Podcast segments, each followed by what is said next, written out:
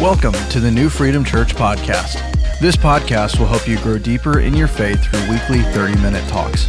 If you haven't already done so, go ahead and hit that subscribe button so you get each new episode as it's released. Now sit back and relax as God speaks to you through this message. This year is the year of the good news here at New Freedom Church.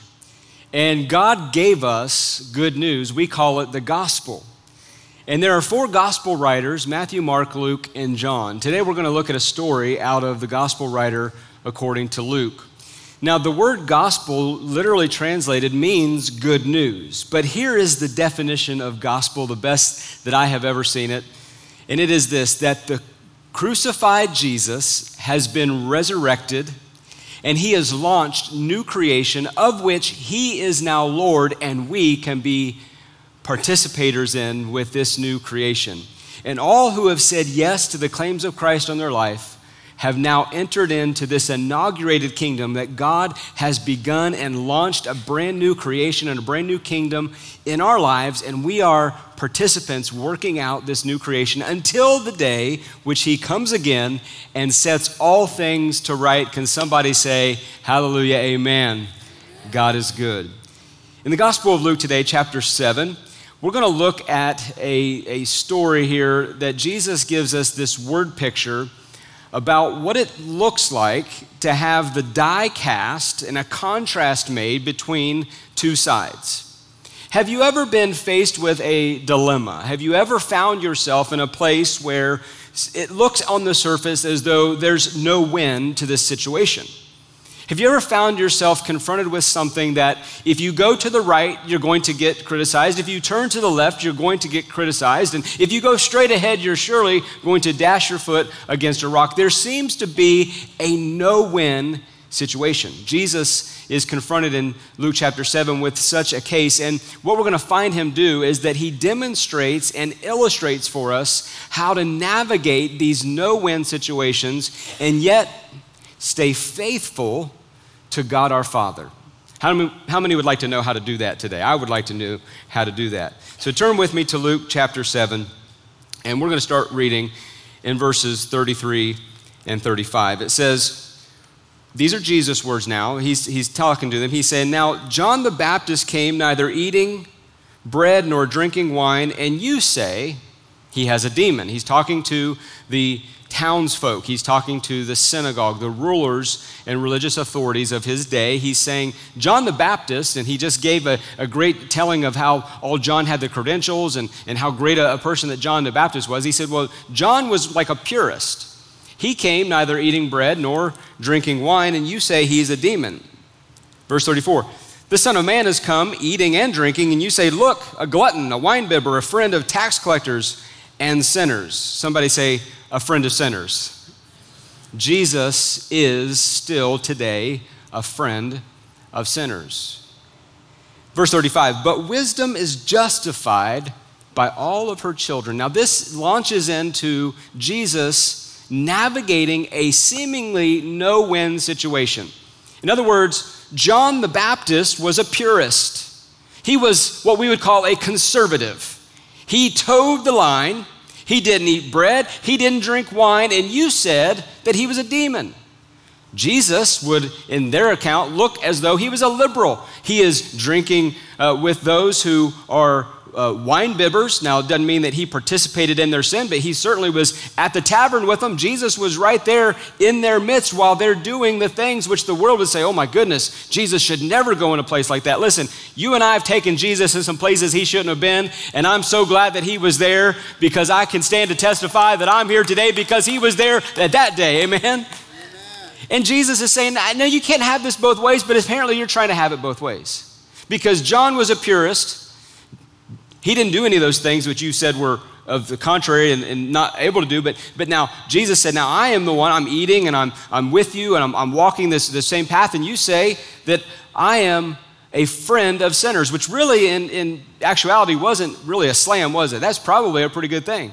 That Jesus was a friend of sinners and that he convorted with tax collectors. He was availing himself to the people of his day that were of the lowest rung of society. He was making himself accessible God tabernacling with us, as John tells us, that the Word became flesh and dwelt among us. He made his abode with us. He condescended all the way down from glory to come and be in the likeness of man. And while he was in the flesh, he did not sin. He was perfect in all of his ways. And we, we have a hard time grasping how this can be. But Jesus is saying, This is exactly the purpose and the reason that I came, is so that you can identify with me and I identify with you. And Jesus was in this no win situation. He was criticized, whether on the right or on the left. And I would say to you today if you find yourself criticized by both the political right and the political left, you probably are about in the middle of the road, and that's okay. It's okay to walk in such a way that people from either extreme side would want to cast a stone at you. Jesus did this very thing, yet he had absolute truth and grace. He was full of truth and full of grace. But what happens next, nobody sees coming. Jesus is now declared to be a friend of sinners, someone who would travel with tax collectors and the lowest rung of society, but now he gets an invite to a prominent man's home. He gets an invite from a Pharisee. At first, we don't see his name, but later on, we find out exactly who he is, and it's in Luke 7 and 36. Then one of the Pharisees asked him to eat with him. And he went to the Pharisee's house, and he sat down to eat. And behold, a woman in the city who was what? A sinner, when she knew that Jesus was at the table in the Pharisee's house, brought an alabaster flask of fragrant oil and stood at his feet behind him, weeping. And she began to wash his feet with her tears and wipe them with the hair of her head. And she kissed his feet and anointed him with fragrant oil. Now, when the Pharisee who had invited him saw this, he spoke to himself. You ever had these internal conversations? Now, the Pharisee, it says, spoke to himself. He, he's thinking on the inside. He may have uttered it quietly, but here's what he says This man, if he were a prophet, he would know who and what manner of woman that is touching him, for she is a sinner. She's a sinner. The gospel writer identifies her as a sinner. Jesus already has been declared to be a friend of sinners. And now, the elite of the day, this Pharisee, also knew that she was a townswoman, that she was a sinner. And what I gleaned from this just at first brush is that the outward appearances cannot possibly tell us all that we need to know about something in life. We are guilty oftentimes of judging a book by the cover, are we not? We are guilty of measuring up someone from the outside, the way that they appear, the way that they look, the, maybe the speech that they have, the way they talk, where they come from. We want to measure people up by their pedigree, their education, their career choices, the, the places that they belong to, their affiliations. And we, we get this facade of what someone is all about based upon what we know of them and what they tell us about them. But at quick glance, we can see that everything on the surface cannot possibly tell you everything you need to know. I remember several years ago, we were traveling, and as a family, we flew into uh, LAX airport, and we had just a, a, short drive, what we thought would be about an hour and a half to uh, our stay in, in, Arizona. We were, we were just going to fly into the biggest airport we could, the, the best deal, and we were going we to drive over. Uh, little did we know that that hour and a half trip was going to take us over four hours because LA traffic was bumper to bumper for probably 30 miles, which seemed like a lifetime. And after stop and go, stop and go for about two hours, finally Holly looks at me and she says, I'm gonna get sick. The kids are already crying. The kids were little at that time. We need to pull off here just as soon as you can find a place. We need to pull off. We need to stop. We need to stretch our legs and rest a little bit. And I was ready to. You know, you get that little crinkle in your neck and you're like, oh, I just want to get out of this car. Okay, that's where we were. We go into this McDonald's and we, we get something to eat, and Kaden is about to get sick. I mean, she probably had motion sickness from all the stopping and starting, stopping and starting in the car, and she's probably eight or nine years old at this time. And so uh, I don't know what to do with her. We try to give her something to eat. That wasn't going to work, it was going to get worse. And, and out of the corner of my eye comes walking up this lady. She's shuffling along. And out of her fanny pack in the front, you know, those little pouches, zipper pouch. Some of you still, you brought fanny pack back. They're pretty convenient. She, she unzips her fanny pack and she pulls out this little Dramamine, like, like, you know, it's a little motion sickness package. Now, mind you, the lady looks homeless. I think that she probably was homeless. I, I, don't really know. But in that moment, I was so desperate to get something to calm the stomach of a child that is about to do something much worse than you want to have in the lobby of McDonald's. I went ahead and I ripped open that packet. I looked at Holly real quick. She just like, yeah. And so we give we give Caden the packet and the little pill, and, and she was great. In like 10 minutes, she was she was great. I looked around just after giving Caden that pill. I looked around to thank the lady, she was gone. She was gone. She was nowhere to be found. And then the thought occurred to me what if that was poison? What if that was a drug? I don't even know this lady. Why did I do that? That was irresponsible as a parent. I'm going to give my child uh, something that's uh, the street lady, a bum, a homeless lady, is just gave me out of her pouch. But there was something about the piece of just giving it to her. Like I, I just trusted in that moment. I don't even know why. And then I, I really started thinking about it and I think I shouldn't have trusted that much. But then I wanted to thank the lady and she was gone. And I looked to Holly and said, Holly, did you see where she went? Where did that lady go? I, I don't know. I, I've not seen her again. We looked, she couldn't find her anywhere to this day, we've talked about this. I really believe it could be, the scripture says that we entertain angels unaware. It could have been that she was sent for just that moment, for just that time. Amen. And judging by the outward appearance, the pride of a parent's heart would have said, Oh, no, dirty lady, homeless looking lady, shuffling over to give me something. I don't want that from you, but there is much more than what we can see on the surface so often in circumstances of our lives. In 1848, this country experienced something that, that other countries had, but not to this level, not to this magnitude. In the new territory of California in 1848, there was discovered a gold rush. And it quickly caused people to pack up everything that they owned and set off to make it rich and to strike it big on the West Coast. They wanted to go to the West Coast where everybody apparently was finding gold. History tells us that it took about five months to, to travel from the East Coast of the United States to the West Coast in order to go ahead and put a shovel in the dirt, get a pan, and go into a river and start to try to find this so easy to find gold. What we find really happened is that the merchants and the mercantiles they were the real winners of the gold rush because very few people and settlers who went actually found any gold measurable enough to make them a, a wealth, make them a fortune. And yet, to this day, you can go to places in this country, you can go to places in California, and you can look into a stream and you can see this shiny, glittering stuff that if you would reach down and you would, you would put a little bit of it, you say, Look, I've got gold. And that's what the original settlers thought too. And they would take all of these little flakes to the way station, and then they would be laughed at because they didn't have gold. They found pyrite.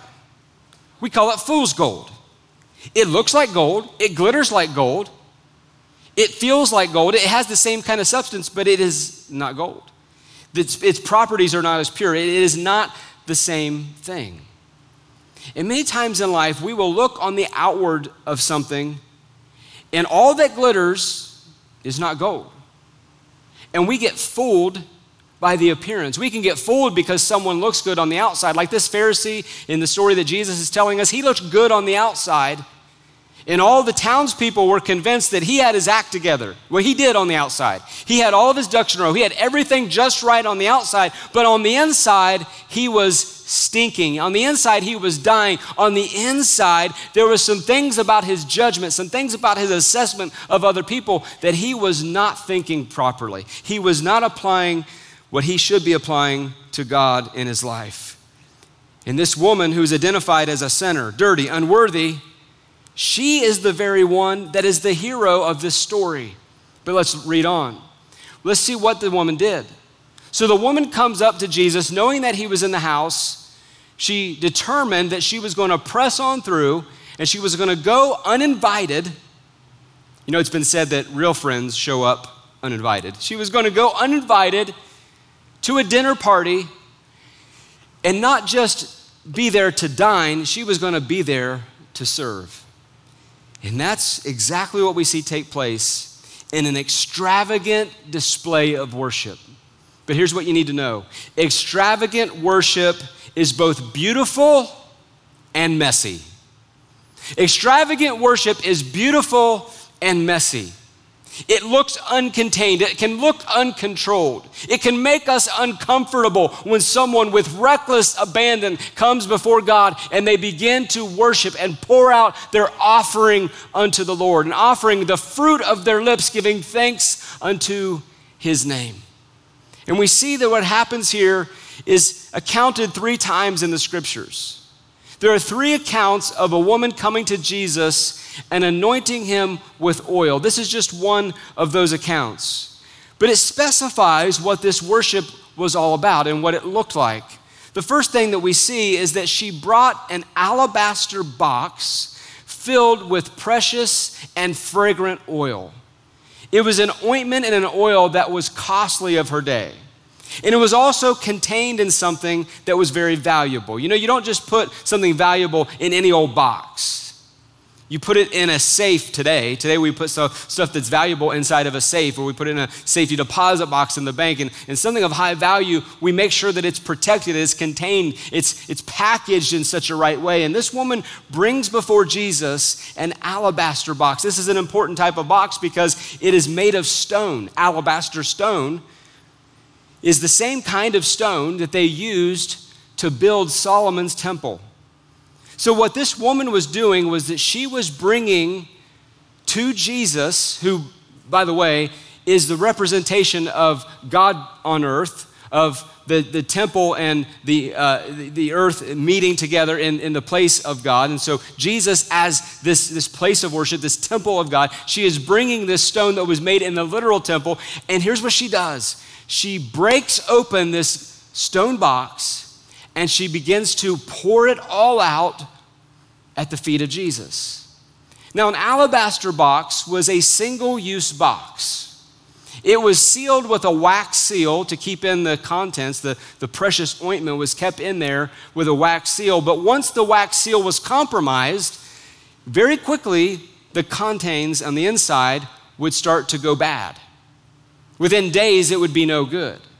And so, being a single use box, we see what she does is with reckless abandon, she pours all the oil out in this act of worship that probably just takes place over a few moments, but she pours all of it out before God, all of it out to the feet of Jesus. But then something else breaks. You know what else breaks?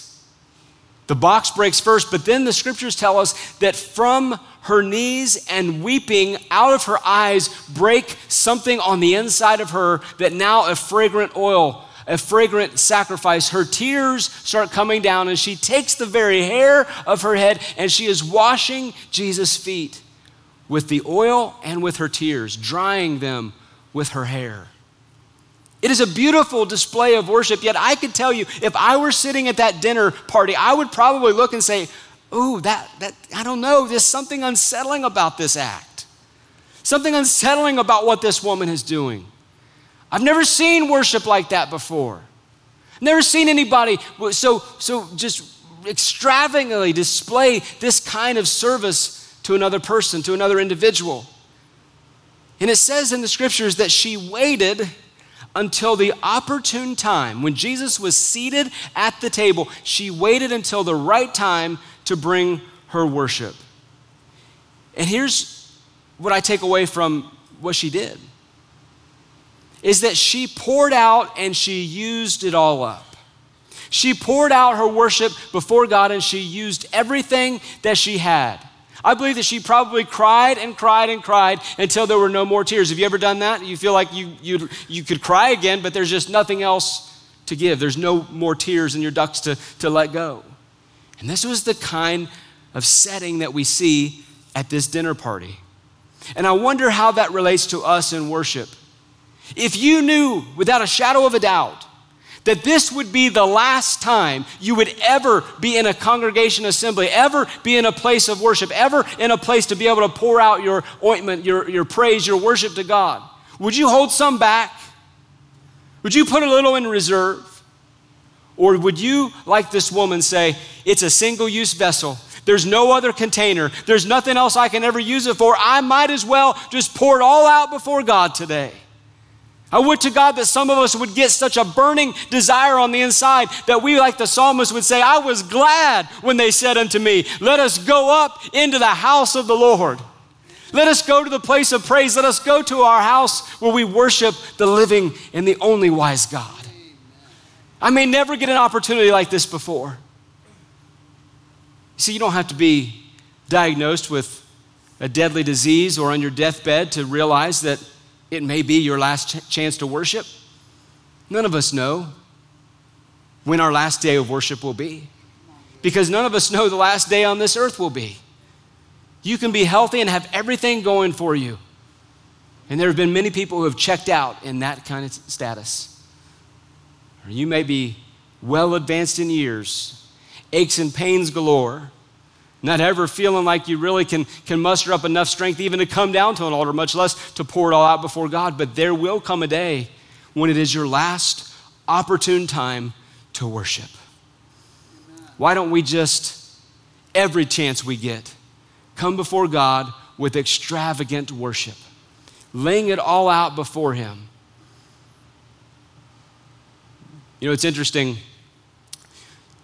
The services that get talked about the most after service are usually the ones where those talking about the service engage the most within the service.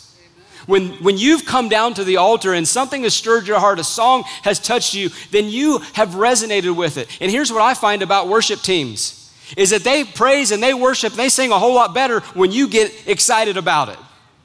When you clap your hands, when you lift up a hand, when you say amen, when you kind of urge them on, listen, it's the same way with preaching. If you amen me, I'll get done a whole lot faster because I they're getting it. Okay, Lord, I don't have to do that point again. Amen. But if you don't amen me, I'll just go back to point number one because I didn't think you got it. See, that's what happens in worship. You start encouraging them, you start letting them know, yes, something has connected. Yes, what you're singing is, is hitting my heart. I am feeling I'm experiencing what you're saying. And when we worship God, we bring to Him all of our lives. We serve Him with our minds, we serve Him with our bodies, we serve Him with everything that we have. But Jesus not only taught, because teaching is good, but demonstration is better. He demonstrated for them something. Look at verse 40, it says, and Jesus answered and said to him, Simon, now we know the Pharisee's name, Simon, I have something to say to you. How would you like to be on the other end of Jesus saying, I have something to say to you? I have a bone to pick with you. So he said, Teacher, say it. Verse 41. There was a certain creditor. Now, this is a parable. Jesus is launching into a parable. I've told you before that a parable is like a time release capsule. You take it into your body, and at the right time, the medicine comes out. And so a parable is, is going to come alive in the mind of the hearer just exactly at the right time. And so Jesus tells this, this parable. It's a quick, easy parable. There was a certain creditor who had two debtors. One owed him 500 denarii. Say 500. 500 denarii. The other owed him 50 denarii. Say 50. I'm not real great at math, okay? But 500 is exponentially larger than 50, right? Okay, Jesus is making a point. He's, he's punctuating a point. Verse 42 And when they had nothing with which to pay, both of them had a debt, neither one of them could pay. He freely forgave them both. Tell me, therefore, which of them will love him more? Which of the two men will love the creditor more? The one that was forgiven 500 or the one that was forgiven 50? Simon answered and said, I suppose. he's, he, he knows he's about to get caught in a trap here, okay? He knows, uh oh, my gig is up. Jesus found my number. He says, Well, I suppose the one he forgave more. And Jesus said, You have rightly judged. He, he complimented him, patted him on the back. Simon, you are pretty good at math. Yes, the one that gets forgiven a 500 denarii debt is going to be more thankful, more grateful than the one that is forgiving, forgiven 50 amount of debt. Now, Simon the Pharisee could solve practical problems. he could solve and, and logically reason mathematics. But he had an issue when it came to principally dealing with real life situations which deal with people. You know, there's a thing in our faith called orthodoxy. It means you believe the right things. If you're an Orthodox Christian, you believe what God's Word has said. And so we know the laws, we know the commandments, we know grace, we know mercy, we believe the right things. But I'm going to submit to you this morning that believing the right things is not enough. Though important as it is, it is not enough. Because there is another word that we use around theological circles, which is orthopraxy, which means you practice the right things. You see, the Pharisee was orthodox. He knew all the right things. He could readily quote you the scriptures. He knew the rules and the measurements and the regulations and the do's and the don'ts. He knew all of that. From a head knowledge, he had the faith, but he was devoid of something in the heart. His orthopraxy did not allow him to do the more weighty things of the law, which Jesus defines as justice and mercy and love and peace and forgiveness and unity, togetherness. His orthodoxy was right, his orthopraxy was off. So now Jesus both teaches them and shows them. Verse 44. Then he turned to the woman. Now get the picture. They're at a dinner party. Jesus just took Simon to the woodshed, just told him this parable. Then he looks to the woman, but he speaks to Simon. So, therefore, it tells me that Simon must have been pretty close to Jesus. If he was the master of the house, he was at the head of the table. Jesus was probably, as his honored guest, he was right next to Jesus. And Jesus looks down at this woman and he says to Simon, Do you see this woman? Of course, Simon had already reasoned in his mind. If Jesus knew what kind of woman this was, he already seen the woman. But Jesus makes him identify. Jesus makes him notice and take notice before the whole table what is happening. Do you see this woman? I entered your house. You gave me no water for my feet, but she washed my feet with her tears and wiped them with the hair of her head. You gave me no kiss, but this woman has not ceased kissing my feet since the time I came in. You did not anoint my head with oil. See, these were all customs of their day. When someone would come into your house, you would greet them with a holy kiss. You would anoint their head with oil. You would, you would give them something to wash their feet. You may wash their feet because it was dusty out there. They didn't have the kind of paved roads we had. So Jesus is illustrating for him, and he's calling Peter, he's calling Simon to task for the things he didn't do. He neglected to do some things. But this woman has anointed my feet with fragrant oil. Therefore, I say to you, her sins which are many. Jesus doesn't minimize the fact that this woman got herself in a whole lot of trouble in life. But they're forgiven, for she loved much. But to whom little is forgiven, the same loves little. Now, how do you think that that hit Simon? What Jesus is saying is Simon, you're unthankful, you're ungrateful, you're not nice, you're kind of mean because your self righteousness makes you feel as though you have earned a seating at this table. Your good deeds makes you feel as though you are justified in your title and in your position in being the head of the synagogue. You don't have a great capacity to forgive because you don't believe that God has had to forgive you very much. There's a hubris, there's a pride that Jesus is exposing in Simon, the Pharisee, because Jesus took aside to be the friend of the sinner. Who everybody at the dinner party thought would be the hero of the story, would be the prominent person at the dinner, would be either Jesus or maybe Simon, the master of the house. But Jesus makes this sinner woman the hero of the story. This woman demonstrates a parable of real life at the very house of the Pharisee, who is by trade a teacher, the chief teacher of the synagogue, he becomes the pupil, the student, the one under the tutelage of Jesus. And Jesus once again turns the tables and does something that is beyond their imagination. Later on in the book of Acts, we see that the apostles have this, this dilemma about whether new Christians need to come in and be circumcised or not. In order to be Christian, do you have to be Jewish first to be Christian? And, and they're really wrangling this thing. They don't know how to really settle it. But finally, the, the wise apostles stand up and say, Listen, guys, we don't need to make it harder for those who are coming to God. They don't need to go through all these rites and rituals and clean themselves up on the outside first. Just if God's activating faith in their heart, let them walk in the new light that God has shown them. And I think that's the same for us today. We don't need to make it hard for people who are coming to God a list of do's and don'ts on our door saying you can come here as long as you vote like this and you walk like this and you think like this and you talk like this and you dress like that. No, we don't need any of that stuff. Let God do the work on the inside. I just trust the Holy Ghost enough to, to clean the fish. Listen, He told me, You are to be a fisher of men, not a cleaner of fish. And I'm glad about it. Because all of my intellect, all of my teaching, all of my preaching, all of my contortion to try to make somebody live right can never make a heart that is devoid of God's love live right. Can they put it on on the outside? Yeah, for a season. Can they fool the pastor for a long time? I can't even see what they're doing. But nobody fools God. Listen, it ain't good English, but it's good preaching. Ain't nobody getting away with nothing. Amen.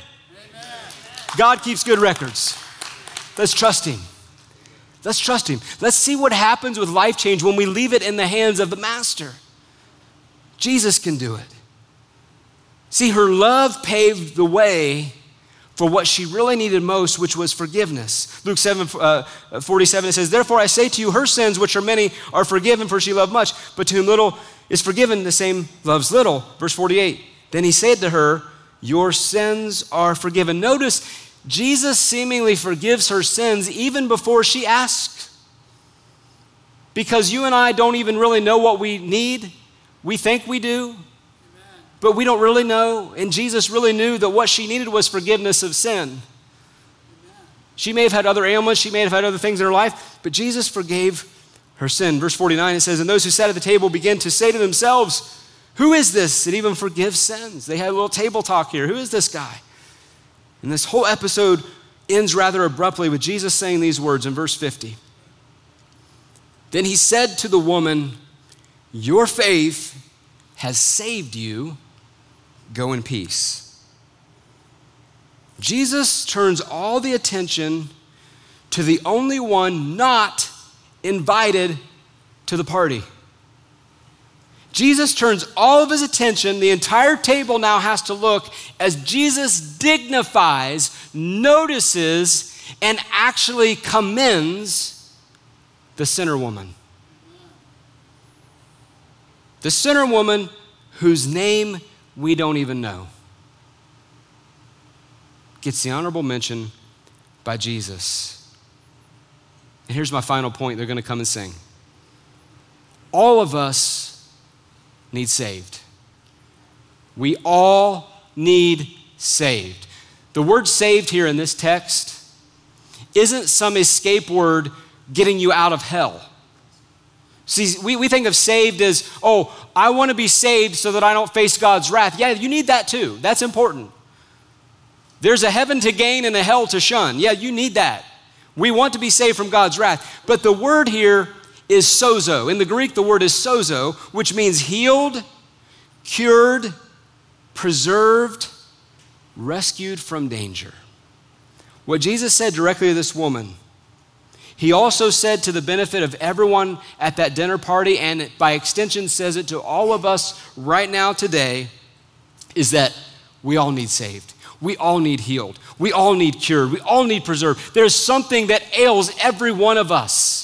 There is something, it doesn't matter how many times you have made a trip down the altar to say yes to Jesus, to, to give a burden to Him, there will be another encounter in life that will trip you up, that you will, you will be perplexed by. There will be something else in life that will cause a heaviness on your heart. And here's what Jesus says your faith, who you put your trust in, where you give your allegiance and your worship, that is what will cure you. That is what will save you. Pastor, do you think we shouldn't go to counselors? Go to a counselor. Go to a good Christian counselor. I had a broken arm, I would go to a doctor and have it set right again. If I have emotional turmoil, uh, a, a, a burden in my heart of grief, then I'll go to a counselor. But listen, Jesus is the great counselor, He is the great physician. And every one of us need healed.